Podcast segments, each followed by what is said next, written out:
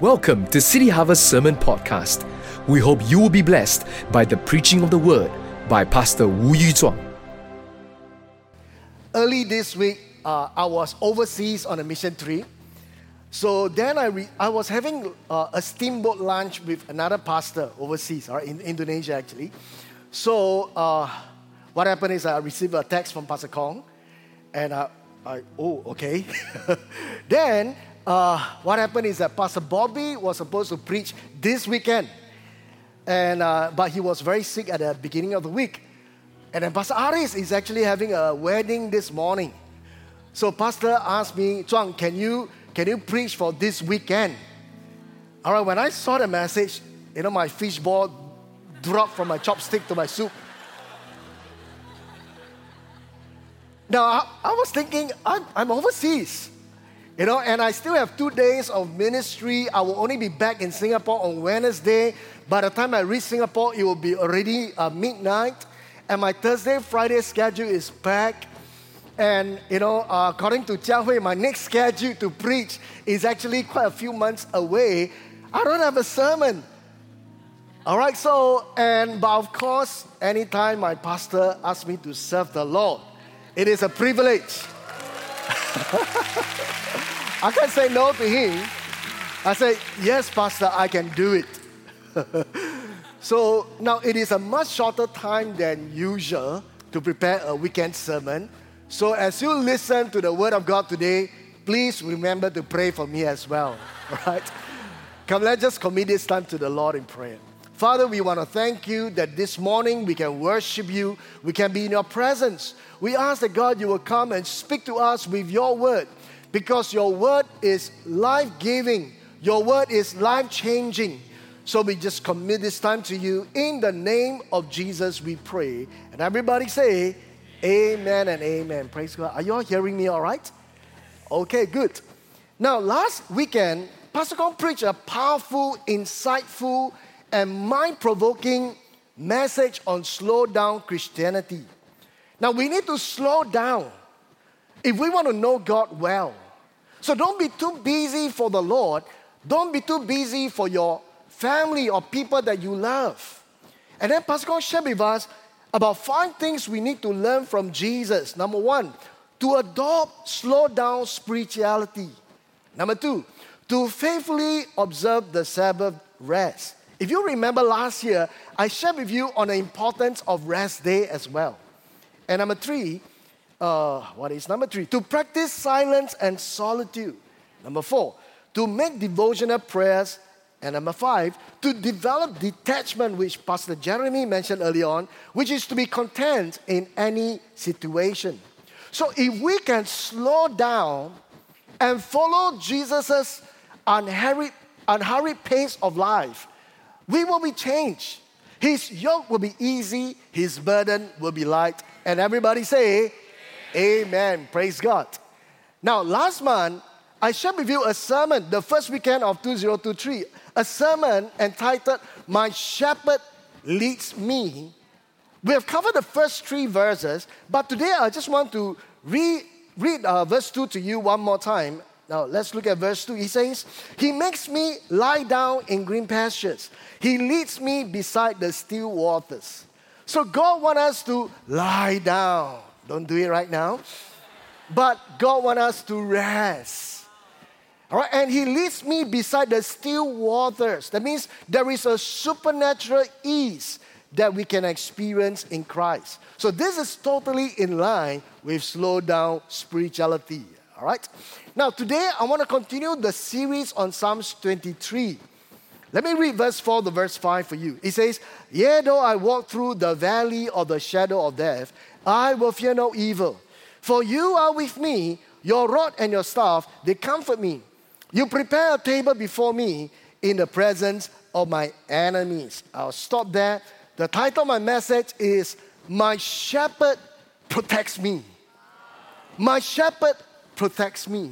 Now, before we narrow in and study verse 4 to verse 5, I want you to look at John chapter 10, verse 7 to verse 11. But let me read for you verse 7 to verse 9 first.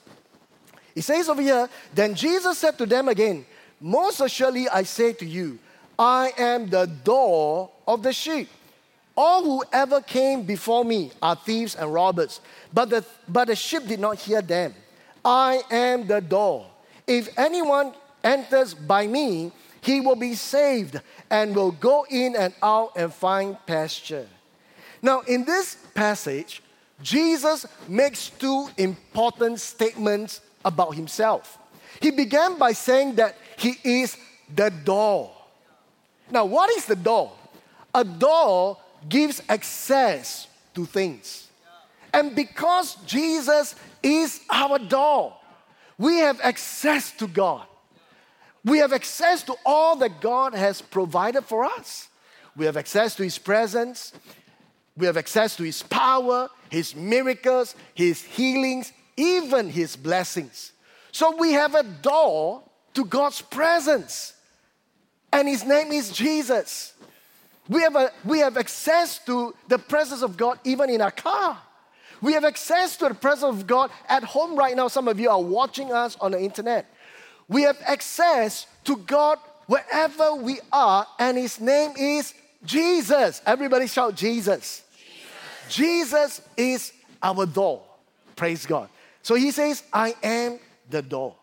Wherever you are, we have a door. His name is Jesus. I want you to look at, continue to look at verse 10. It says, I have come that they may have life and that they may have it more abundantly. I am the good shepherd, and the good shepherd gives his life for the sheep. All right, so he says the thief comes to steal, to kill, kill, and to destroy. So the thing is, just because you have a door doesn't mean that the thief will not come. So just because you're saved doesn't mean the thief will not come. Just because you pay your tithes doesn't mean the thief will not come. Just because you sing in the spirit, pray in tongues, just because you listen to worship songs, does not mean that the thief will not come. And just because you serve as leaders, serve in a ministry, does not mean the thief will not come.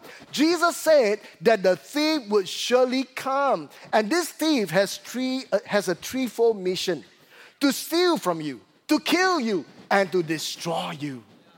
Let's continue verse 10. All right, let me read again. All right, Jesus says, I am the good shepherd, and the good shepherd gives his life for the sheep. So even though there's a thief coming, but Jesus gave us a good news. What is the good news? Jesus is not just the door, He is the shepherd guarding the door. He's not just the door, he's a shepherd guarding the door, and he protects the sheep so that they can rest in the night. When the wolf comes in the night, and we know that nighttime is a dark time, but there is a shepherd guarding the door and protects the sheep so that we can rest in the dark of the night. Some of you, maybe last week you were blessed, but at the same time, when you listen to the message on slow down Christianity or spirituality, you say, Oh, Pastor, I also want to rest. But how can I rest? There's so many things I need to do. There's so many challenges, hardship I'm going through right now. There's so many things I need to battle with and fight for. How do I rest? Well, even though I was overseas, but I hear you. I got good news for you. There is a shepherd who guards our door so that we can rest in the night and experience the slow down Christianity that Pascal talks about last weekend. Come on, let's give Jesus a big hand. Amen. Amen. Amen. There is a shepherd that guards our door so that we can rest in the dark of the night. Some of you have this idea of a sweet Jesus, the shepherd of our soul. I want you to look at the Bible. What the Bible says about the shepherd in the Old Testament. All right, look at First Samuel chapter 17, verse 34 to verse 35. It says over here, But David said to Saul, Your servant has been keeping his father's sheep. When a lion or a bear came and hurried off a sheep, carried off a sheep from the flock, I went after it struck it, rescue the sheep from its, from its mouth. And when it turned on me, I seized it by its hair. Wow. You know, cat fight, right? And struck it and killed it. so David told King Saul, this was how he, as a shepherd, would fight off the lion and the bear. He would go after the lion, he would strike it, he would pull its mouth apart, rescue the sheep out of the mouth of the lion. To the shepherd, when a sheep is in danger, how many of you have been in danger before? When the sheep is in danger, the most natural thing for the shepherd to do is to risk his life to protect the sheep. That's what a shepherd does. So, not only is Jesus the door, he is the shepherd guarding the door. He says, I am the good shepherd.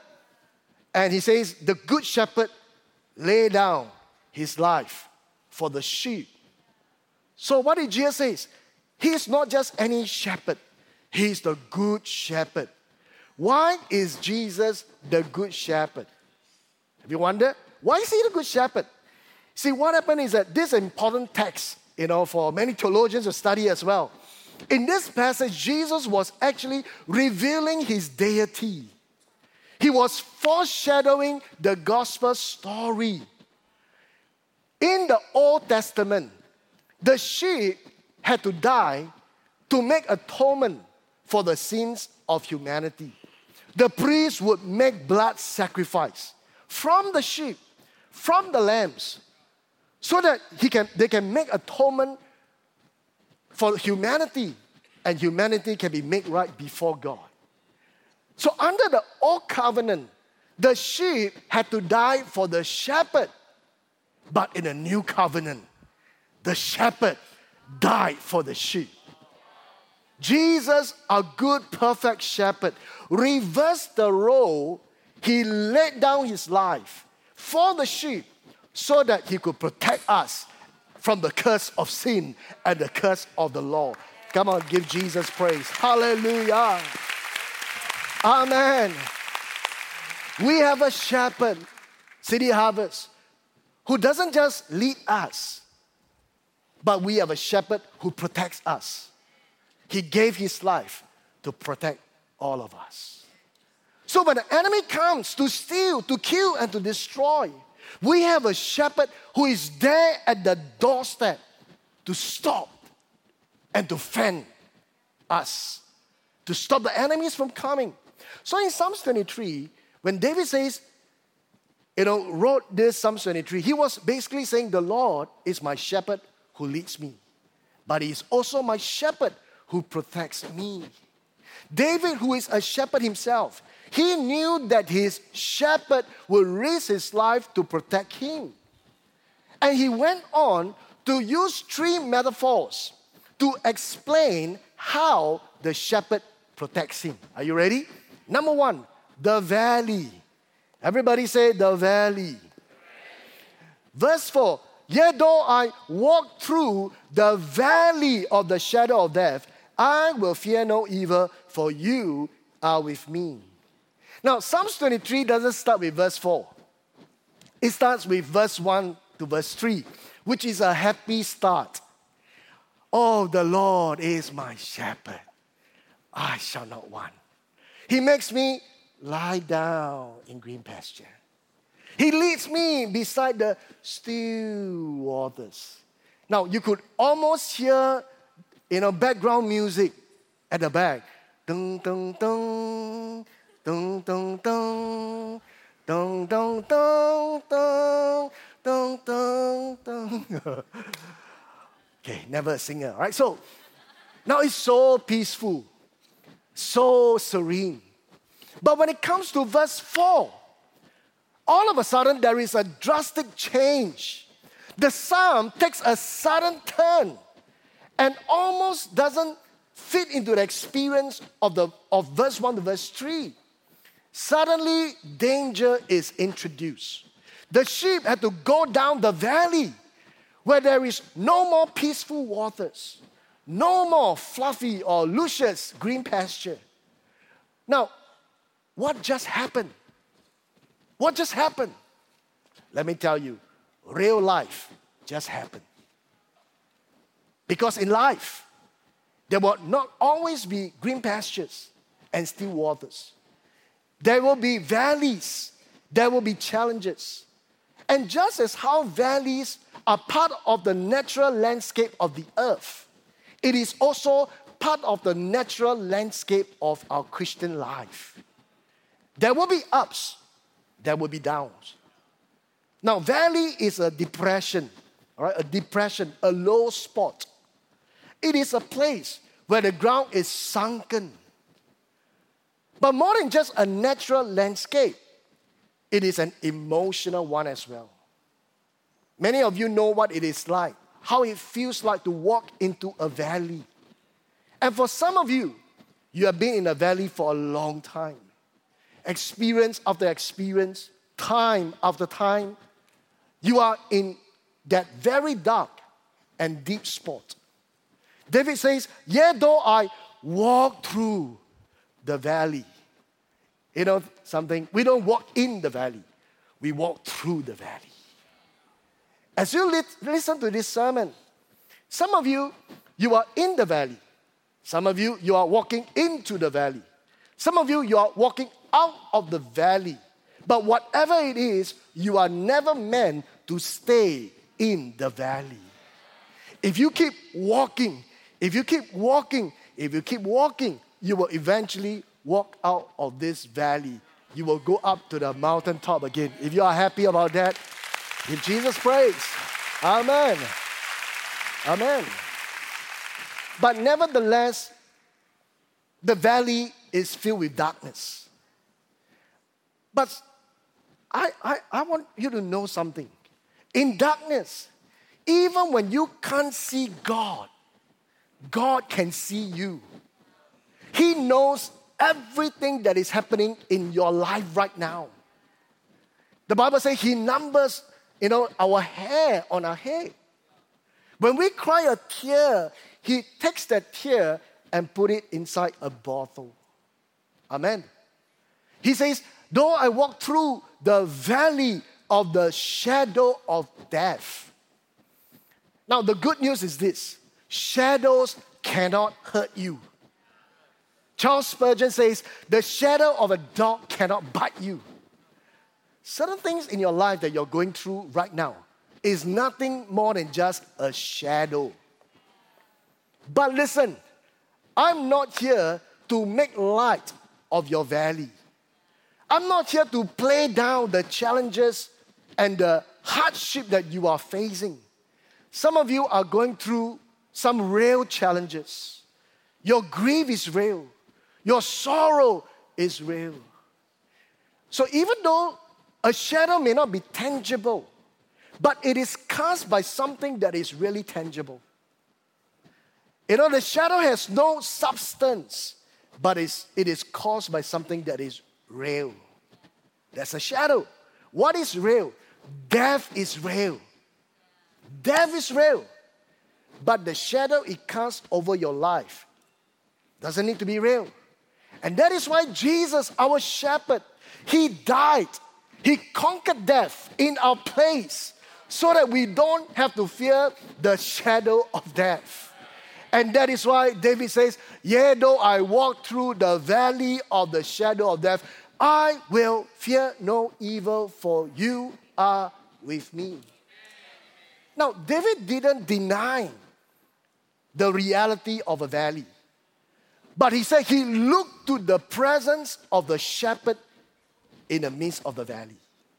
Knowing that the shepherd is there makes the whole valley experience bearable.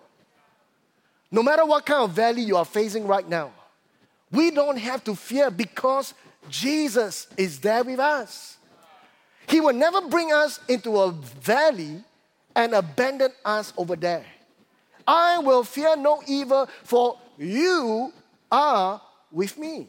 Now, do you notice that David he changed the language from a third person to a first person? Why? Because it is in the valley where you will meet God face to face. You will have a personal encounter with the Lord. You don't have to fear because Jesus is here. I remember years ago, uh, one, of my, one of my cell group leaders, she was a banker. Now, as a banker, every single uh, month end, they will be very anxious about not hitting the target. How many of you know I'm talking about? Now, so, so, so they'll be very anxious of not hitting the target. And then she came to one of my meetings. And in that meeting, I don't know what I preached, but somehow I kept saying this phrase You don't have to fear because Jesus is here, right? I, I yeah, I kept saying that statement. So that statement impacted her so much. She went back to her office, all right, when all the fellow colleagues were all panicky, all right? So all of a sudden she said, You don't have to fear because Jesus is here. now, all the bankers, her colleagues, right, when they heard that, and they started saying the same thing, you don't have to fear because Jesus is here. I mean, when you are when you are desperate, you know, you will grab anything that can save you, right? So everybody was chanting, saying the same statement, you don't have to fear because Jesus is here. And you know what? That month, I believe they hit their target. Well, praise God. Hallelujah. I, I, I hope that her colleagues will get, will get saved, you know, one of these days. But you don't have to fear because Jesus is here. Everybody said together, you don't have to fear because Jesus is here. Number two, the rod and the staff. The rod and the staff. Now, uh, it says, the next, the next metaphor that David used to describe how God protected him was the rod and the staff. He says, Your rod and your staff, they comfort me. Now, what is a rod? A rod is a, is a stick, you know, like the, the size of umbrella. It's a stick that the shepherd would use to fight off the predators, to fend off the wolves that would come to attack the sheep. Now, a staff is a long walking stick with a curve at the top end. Now, a shepherd would use that staff to pull the sheep back when they go astray. And he would use the same stick to save the sheep when they fall off the cliff. So we serve a God who is not only able to fend off, protect us from the outsiders, he's able to save us from ourselves. Sometimes we need to save us from ourselves. So wherever, whenever we, like sheep, will go astray, there will be attacks that will come our way. But our good shepherd will be able to fend them off and to save us. Amen. So now, this all these attacks from the enemies, from the outside, from the inside, would not happen unless God allows them. All right, unless God allows them. This was what happened in the book of Job. All right, so when Satan was looking for somebody's life to disrupt, I want you to look at Job chapter 1, verse 8 to verse 10. It says over here, and the Lord said to Satan, Have you considered my servant Job? That there is none like him on the earth, a blameless and upright man, who fears God and turns away from evil. Then Satan answered the Lord and said, Does Job fear God for no reason? Have you not put a hedge around him and his house and all that he has on every side? You have blessed the work of his hands, and his possessions have increased in the land. So one day, Satan was looking for somebody's life to, to kachao, right? To attack. And then, and God, then God says, have you, have you considered my servant Job? How many of you wouldn't want God to suggest your name? Promotion, yes. This one, no. why? You know, why like that, right? So in theology, this is called theodicy, you know. But anyway, that's that's another lesson. But you know, Satan say, okay, God, yeah, I know Job, I know him very well. I, I mean, I also want to attack him. I want to steal from him. But God, you have put a hedge of protection over him and over all that he possessed. Now, how do you expect me to attack Job? So Satan said that, that God has placed a hedge over Job. Now, God didn't say it, Satan said it himself. My question is, How did Satan even know that God has placed a hedge over Job's life? Unless he has been trying to attack Job but couldn't get to him. So often we complain about how many times the devil has attacked us when we have no idea how many times God has protected us from the attacks of the enemy. Hallelujah. Amen. Very often, we only praise God for the things we know God has done for us. But we should praise God for the, for the many, many times God has protected us that we don't even know about. Your rod and your staff, they comfort me. Now, how do the rod and staff comfort Job? Oh, not Job, David. I believe Job as well. How does it, how, how do they comfort David?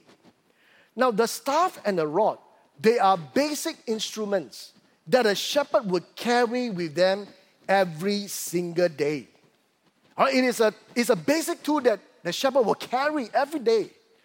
David understood and he is comforted that God is involved in the daily affairs of his life. That means not just in not just once in a while, but every day God will protect him. Every day God will watch over his life. And that is what God is doing over your life too. Amen. And, and number three, last metaphor. Now, in verse 5, uh, the, the third one is the table. Everybody say the table. The table. Some of you are wondering what is this table for? Looks good, right? Some of you want to come to the stage to eat. Now, in verse 5, we move from the field to the palace. But it is still within the valley experience. Now, what does God do for us in the midst of difficulties, in the midst of the valley? David says, You prepare a table before me in the presence of my enemies. The word prepare means that, you know, it, it means there is foresight, there is care. It is not random, it is prepared beforehand. All right, so can I invite uh, Pastor Emmett to just come to the stage? All right, come, Pastor Emmett. Okay, this is Pastor Emmett, powerful man of God. All right, please have a seat over here. All right, please have a seat. Okay, yeah, yeah, take a seat. All right, David says, You prepare a table before me. That means for me, in the presence of my enemies. Can you imagine God prepare a table for us? God prepared a table for you. And you know what? God foot the bill for the table. He gave his life. He has given all to prepare this table, he paid for the bill. How many of you like to go for a dinner where the bill is already settled? Hallelujah. The bill is settled, so no worry. And the thing is, God wants to dine with us. He wants to have a relationship with us. He wants to be personal with us. So, okay, can I call you just Ed, all right? God calls us by our name, right? So, okay, Ed, take this. Try. Is it nice? Can you imagine the, the, the king served us at the table? You know, I gave this also to Adam in the garden. but don't worry, it's not that deadly, it's not that deadly fruit, all right? I will never give you something deadly, all right? So try the try drink, all right? Try the water. Good. I, I don't need water. I'm the living water.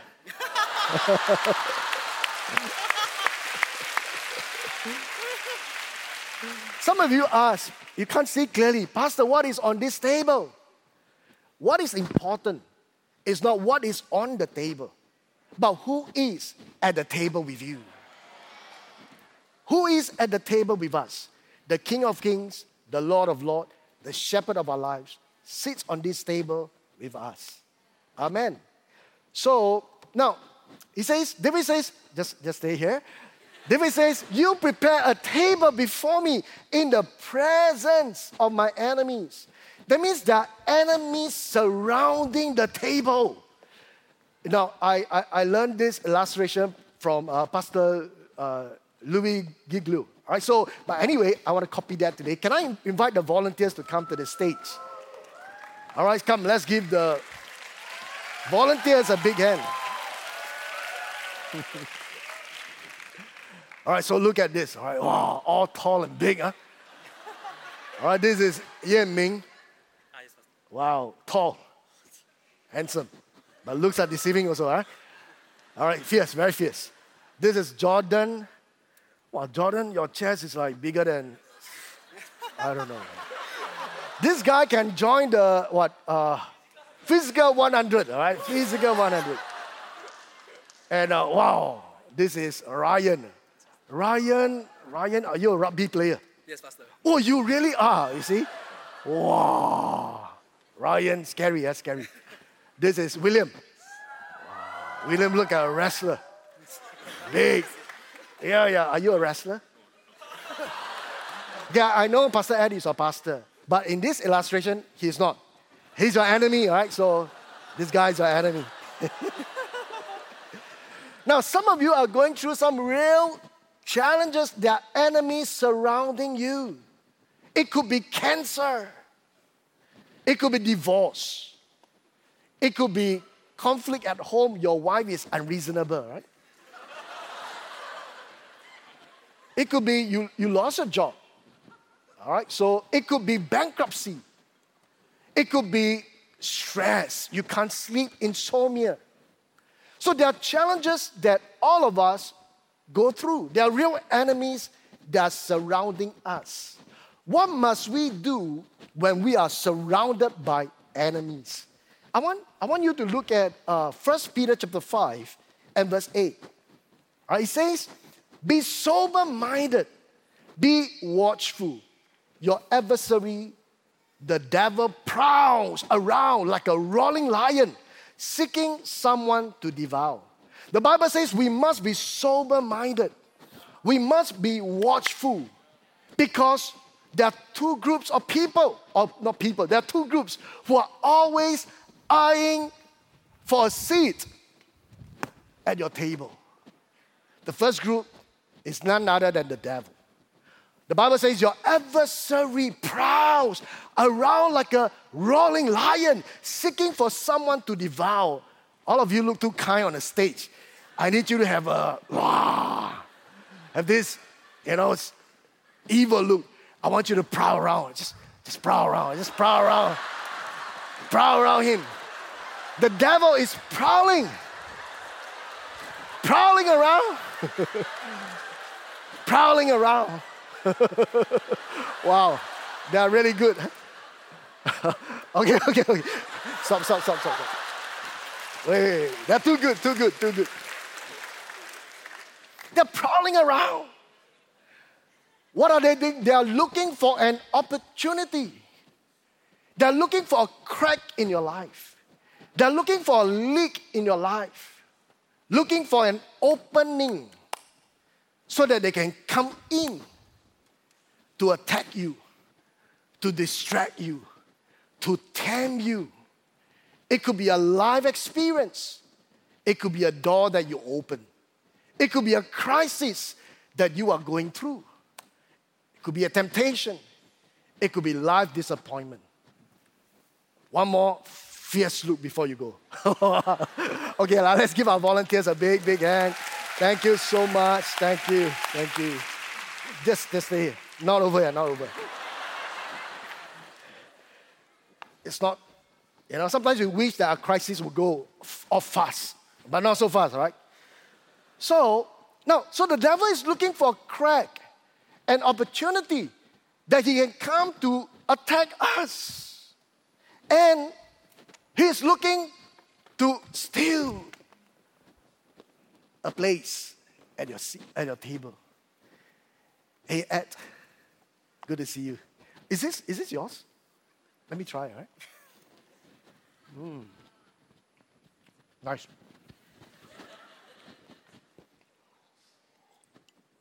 How, how's everything at? Good. Huh? Actually, I know, I know how you feel. You may say good, but inside, you know life is terrible. I understand. I've gone through it myself. You know, sometimes God is unfair, right? You know, you, you, you work so hard, but you're paid so little. Look at all your friends. They're owning big bungalows. You try so hard to serve God. But sometimes it's true, right? Your, your pastor take you for granted, right? I mean, he can't even remember your name well. I mean, you are Edmund, Edmund. You know, he, he calls you by, by, by Kelvin sometimes. And really, God, sometimes He doesn't care for you. And maybe God is not real, right? All this praying, silence, and solitude. I mean, sometimes I just think that it's a meaningless activity that we just go through. Do church, play church. You know, and and this Pastor Aries and Pastor Chong, what are they doing? You know, they are pastors, but they are making fun of each other. I mean, privately, okay lah. On the stage, they also make fun of each other. Ah, yo, why like that? I think you better leave church lah. You better leave church. Oh. The devil is looking for a crack on the day where we don't feel good. And he will come, pull in a chair, sit at our table, eat our food, and talk to us. You know, and you know, you're never gonna make it. You know, the, the truth is things are not gonna change. Your home, at home, your kids are not gonna change. I mean, sometimes we, I mean, your kids are rebellious, right? Sometimes, sometimes we wonder why we even so happy when they were born, right? I mean, if they're all going to end up so rebellious, why we even bother have kids? Don't set a hope too high. I mean, you are really not good enough, so it's okay, you know. I mean, you don't deserve to be happy. You're really not worthy of this. I mean, look around you. Nobody likes you, man. hey, do you know why, why your classmate bully you not? Because you're irritating. Look at the cute girl there. Ah! Oh. And that day she sent you an emoji smiley face, right? I think she likes you, you know. I don't think Jia Hui will mind. anyway, you know, Jia is so unreasonable. You know, you need to, you need to just release some tension, you know, just chill, just be happy for a while. All right. She's so busy following her boss, she has no time for you anyway. Oh. Don't be angry with me, all right, Jia But this illustration only, illustration. But slowly and surely, the devil is sitting at your table, speaking to you, eating your food. And after a while, if you are not careful, he's stealing your heart and your devotion and your love for the Lord. Now, let's Thank you, thank you, Pastor Emma. Let's give Pastor Emma a big hand. He's a good man. He's a good man. Strong man. Strong man. Now, what do we do when we find the devil sitting at a table? I want you to look at verse 9, the same passage. The Bible says, resist him firm in our faith. Resist the devil firmly and you say to the devil, Devil, you don't belong here. Get out in the name of Jesus. You don't have a seat at my table. The second reason why we must be sober and watchful because of the wrong company of friends. Wrong company of friends. We need to be careful of the kind of friends we allow to sit at our table. The single most powerful, important contributor to whether we live a fulfilling or fruitful life or not is our relationship. This is an essential area that most people underestimate. They are oblivious to the fact that their spiritual, emotional, and financial well being is dependent or can be impacted by whom they allow to sit at their table. I want you to look at uh, Proverbs, Proverbs chapter 13, verse 20. Whoever walks with the wise become wise, but the companion of fools will suffer harm. See, Proverbs is a, is a wisdom literature. And God wants to use this book to teach us to be wise. All right? Because sometimes we can live a righteous life, but not live it well. So, mix with the wise so that you become wise. A companion of fools suffer harms. Look at one more verse Proverbs 27, verse 17. As iron sharpens iron, so one person sharpens another. In other words, there are no casual, there are no casual and uh, neutral relationship. Relationship either push us forward or it pulls us backward. Relationship either push us into God's purpose or it will push us into pain. It either brings us joy or it brings us sorrow. People are either sent from God or sent by the devil. So we must not just evaluate who sits at our table. We ask ourselves, who sent them to our table? Are they sent by God for our development and our advancement? Or are they sent by the devil for our destruction that will lead to our destruction? 1 Corinthians chapter 15, verse 33, it says, Do not be misled. Bad company corrupts good character. The phrase don't be misled means what? It means it is possible to be unaware of the impact a relationship can have on us. If we are not careful, we can allow the wrong people to sit at our table that will corrupt our good character.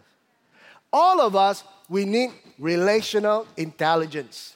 Everybody say relational intelligence. Now, what is that? It is the ability to define and align your relationships. The ability to define and align your relationship. The right people must be placed at the right place so that we can, so that good can come to us. So we need to define and align relationships. I want you to listen to this. Everybody is to be loved biblically, valued equally, but treated differently. Let me say one more time. Everybody is to be loved biblically, valued equally, but treated differently. So everybody has to be loved biblically. That means I love you unconditionally. It doesn't matter what you have done. I love you unconditionally. Everybody is to be loved, is to be valued equally. That means I value you regardless of the color of your skin, your gender, your age, your social economic status. I value you regardless of your educational level or which country you're from. All right, so I value you equally. None of this should determine if you are more valued in the eyes of God. Who can say amen to that? But when I say everybody must be treated differently, I don't mean that we treat people badly. I don't mean we treat people disrespectfully. But listen, just because I love everybody, biblically, I value people equally, does not mean that everybody should be seated at my table. Just because I love everybody does not mean that I should open my heart to everybody and take their advices like Bible truth. Everybody gets love, but not everybody gets access into my life. Everybody gets love, but not everybody gets access into my life. I must be sober minded, watchful of who sits at our table. All right, so that is why you must be watchful. Don't give the devil a seat at the table. Don't allow wrong company of friends to have a seat at your table. I need people who love me enough to correct me, but willing to pray for me and willing to cheer for me. God prepared a table before us. We, we get to choose who sits on this table. And everybody say, Amen. Now, but the interesting thing is this He says, He prepares this table before me in the presence of my enemies. Some of you say, God, why like that? Shouldn't this table be prepared for us in the absence of our enemies? Why in the presence of enemies? Why don't you get rid of the enemies? Then you prepare the table for me. What is God saying to us? God is saying, I'm not getting rid of your enemies, but I will manifest my goodness, my provision for you in the midst of your enemies. So God is saying, even in the presence of your enemies, I'm going to protect you. I'm going to provide for you in their presence. So the place of your greatest victory is often in the middle of your fiercest battle. The place of your greatest victory is often in the middle of your greatest battle. So God is saying to us, watch me. And or, or God is saying to the enemy, I want you to watch me, how I strengthen and sustain my sheep through the valley. I want you to watch how I provide, guide, protect my sheep in the middle of a crisis. You thought you are going to bring them down, but I want you to watch me how I bring them up. You thought you're going to destroy them, but I want you to watch me how I'm going to keep them safe. Come on, if you believe that, give God a big hand. Hallelujah. Amen. Amen. See, the reason why this table is in the middle of the enemies, between you and the enemies, it's not because God wants you to do life alone.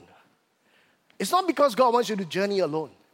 The reason why it is in the middle of the enemies is so that God can get the glory in the middle of a battle. Hallelujah. Amen. Amen. Sometimes, sometimes we pray, or all the times actually, you know, we pray, God, please get me out of this battle. God says, No, get me into your battle. We say, God, please bring me out of this fire. God says, No, you bring me into your fire. It is just like the story of the Shadrach, Meshach, and Abednego. God didn't let them escape from the fire, but God jumped into the fire and became the fourth man in the fire. Those in the fire didn't get burned, but those outside the fire got burned and died. Your enemies will try to surround you and attack you, but God is going to give you the victory. Amen. Amen. And He will get the glory in the middle of your fight. And musicians can just play something. God is saying to us, I want you to watch me. Watch how I guide you, sustain you, lead you, provide for you, anoint you, and transform you into the person I want you to be. But not in the absence of a fight, not in the absence of a valley, not in the absence of your enemies, not in the absence of temptation, not in the absence of pressure, but right in the middle of the valley.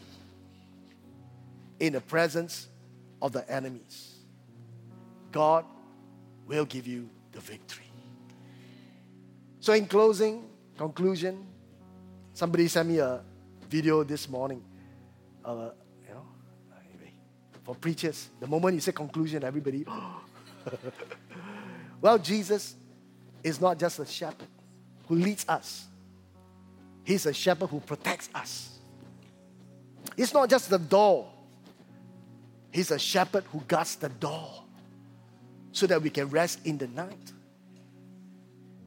He's a shepherd that guards the door. Jesus laid down his life for the sheep so that he can overcome death, so that we don't have to be fearful of the shadow of death.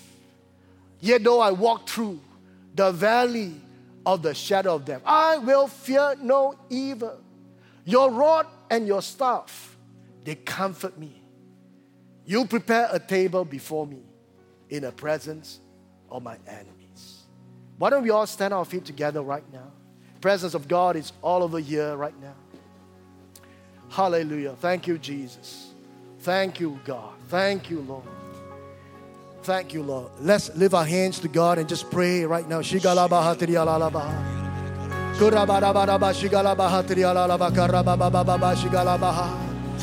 Thank you, Jesus. Thank you, Lord. Presence of God is all over here in this place. Some of you are going through valleys in your life. You're surrounded by the enemies. Your grief is real, your sorrow is real. But today, God is saying to us, He is the shepherd who protects us. Why don't we just worship God together right now? Thousand generations falling down in worship to sing the song of ages to the Lamb.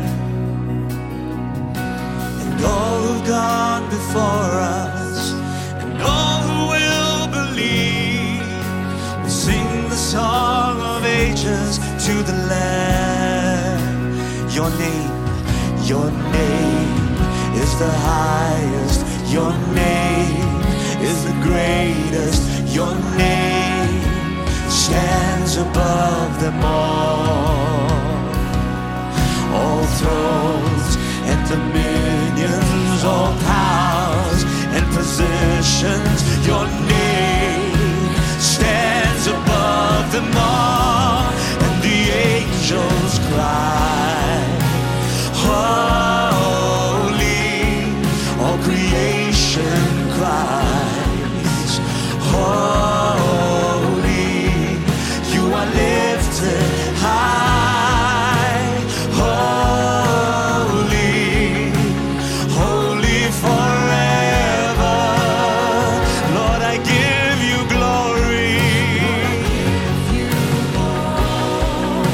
The glory. You deserve the glory. Move in me. At your name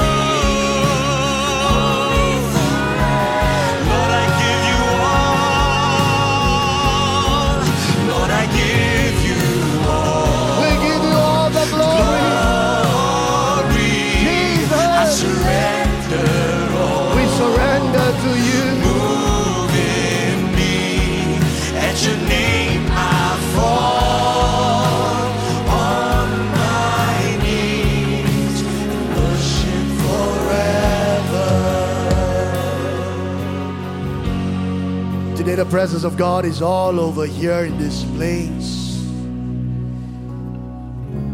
You know, Jesus is not just a shepherd who leads us, He's a shepherd who protects us.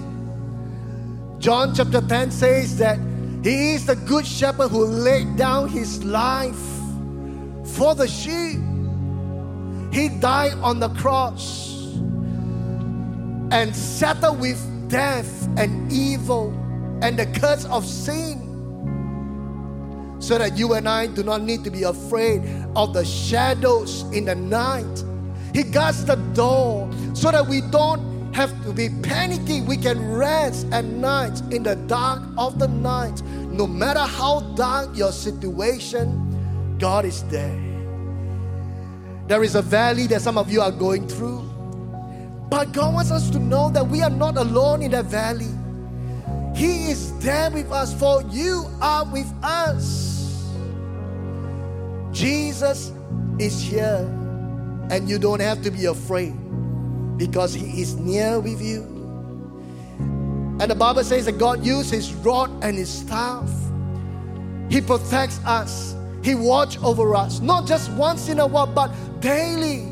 Daily, God watches over our lives and build a hedge over us. And the Bible says that God prepares a table before us in the presence of our enemies. You know what? Even in the presence of your enemies, God is there to provide for you. He's there to protect you. He's there to watch over you. The table is in the middle so that God can get the glory. Today, whatever situation you're going through right now, why don't we lift up our hands, just talk to God for a while. Oh, shigala baraba, shigala baraba, karaba, Some of you are faced with sickness.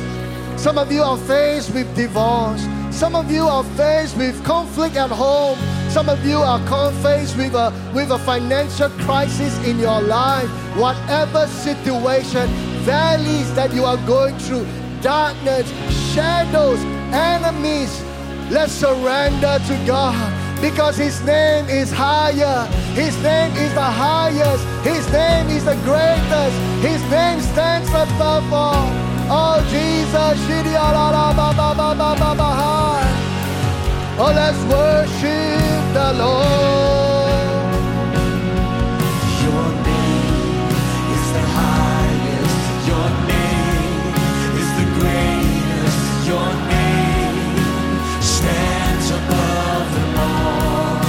Thrones, all thrones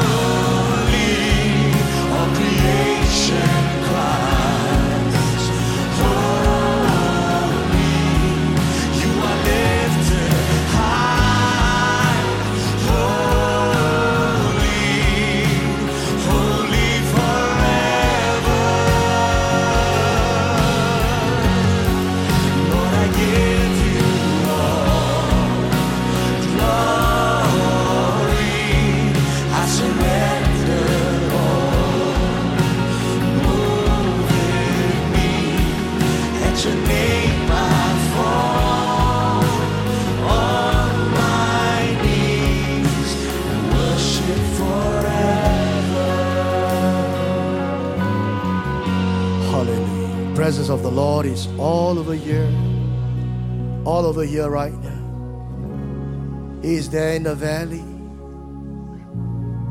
He's holding his rod and his staff. God is sitting at the table. He says, Watch, watch how I protect you. Watch how I save you. Watch how I lead you through this. And after a while, it's gonna be over. He's the He's the fourth man in the fire. Hallelujah. In the midst of your enemies. You don't have to fear because Jesus is here. Let me pray for you. Father, I pray for all the members of City Harvest or everyone that is watching this message right now. Lord, you will come and help us. Be the shepherd that will lead us and be the shepherd that will protect us throughout the whole year, in the valley, in the midst of the enemies. Lord, that you will fight the battle for us and with us. And we know that you are the fourth man in our fire. We will not be burned if we don't bow. Lord, you will give us the victory in the midst of the enemies. And we give you the glory, the honor, and we thank you that we are not alone, for you are with us, and your rod and your staff comfort us. And we give you all the praise and all the glory. In the name of Jesus, we pray. And all of God's people say, Amen and amen. Thank you, God. Thank you, Lord. Hallelujah. Amen. Amen. Well, praise the Lord. That is the end of the message for this weekend. Thank you so much for listening so attentively. And uh, just remember, you know, Psalms 23, because this is 2023. All right, it is a good psalm. You know, actually, in these six verses, it contains all the different experiences that a Christian can go through. And remember, He is the shepherd that protects you. And everybody say, God bless you. See you next week in church. God bless you. Thank you so much.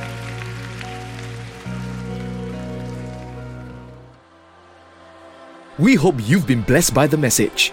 If you have a testimony to share, write to us at connect at chc.org.sg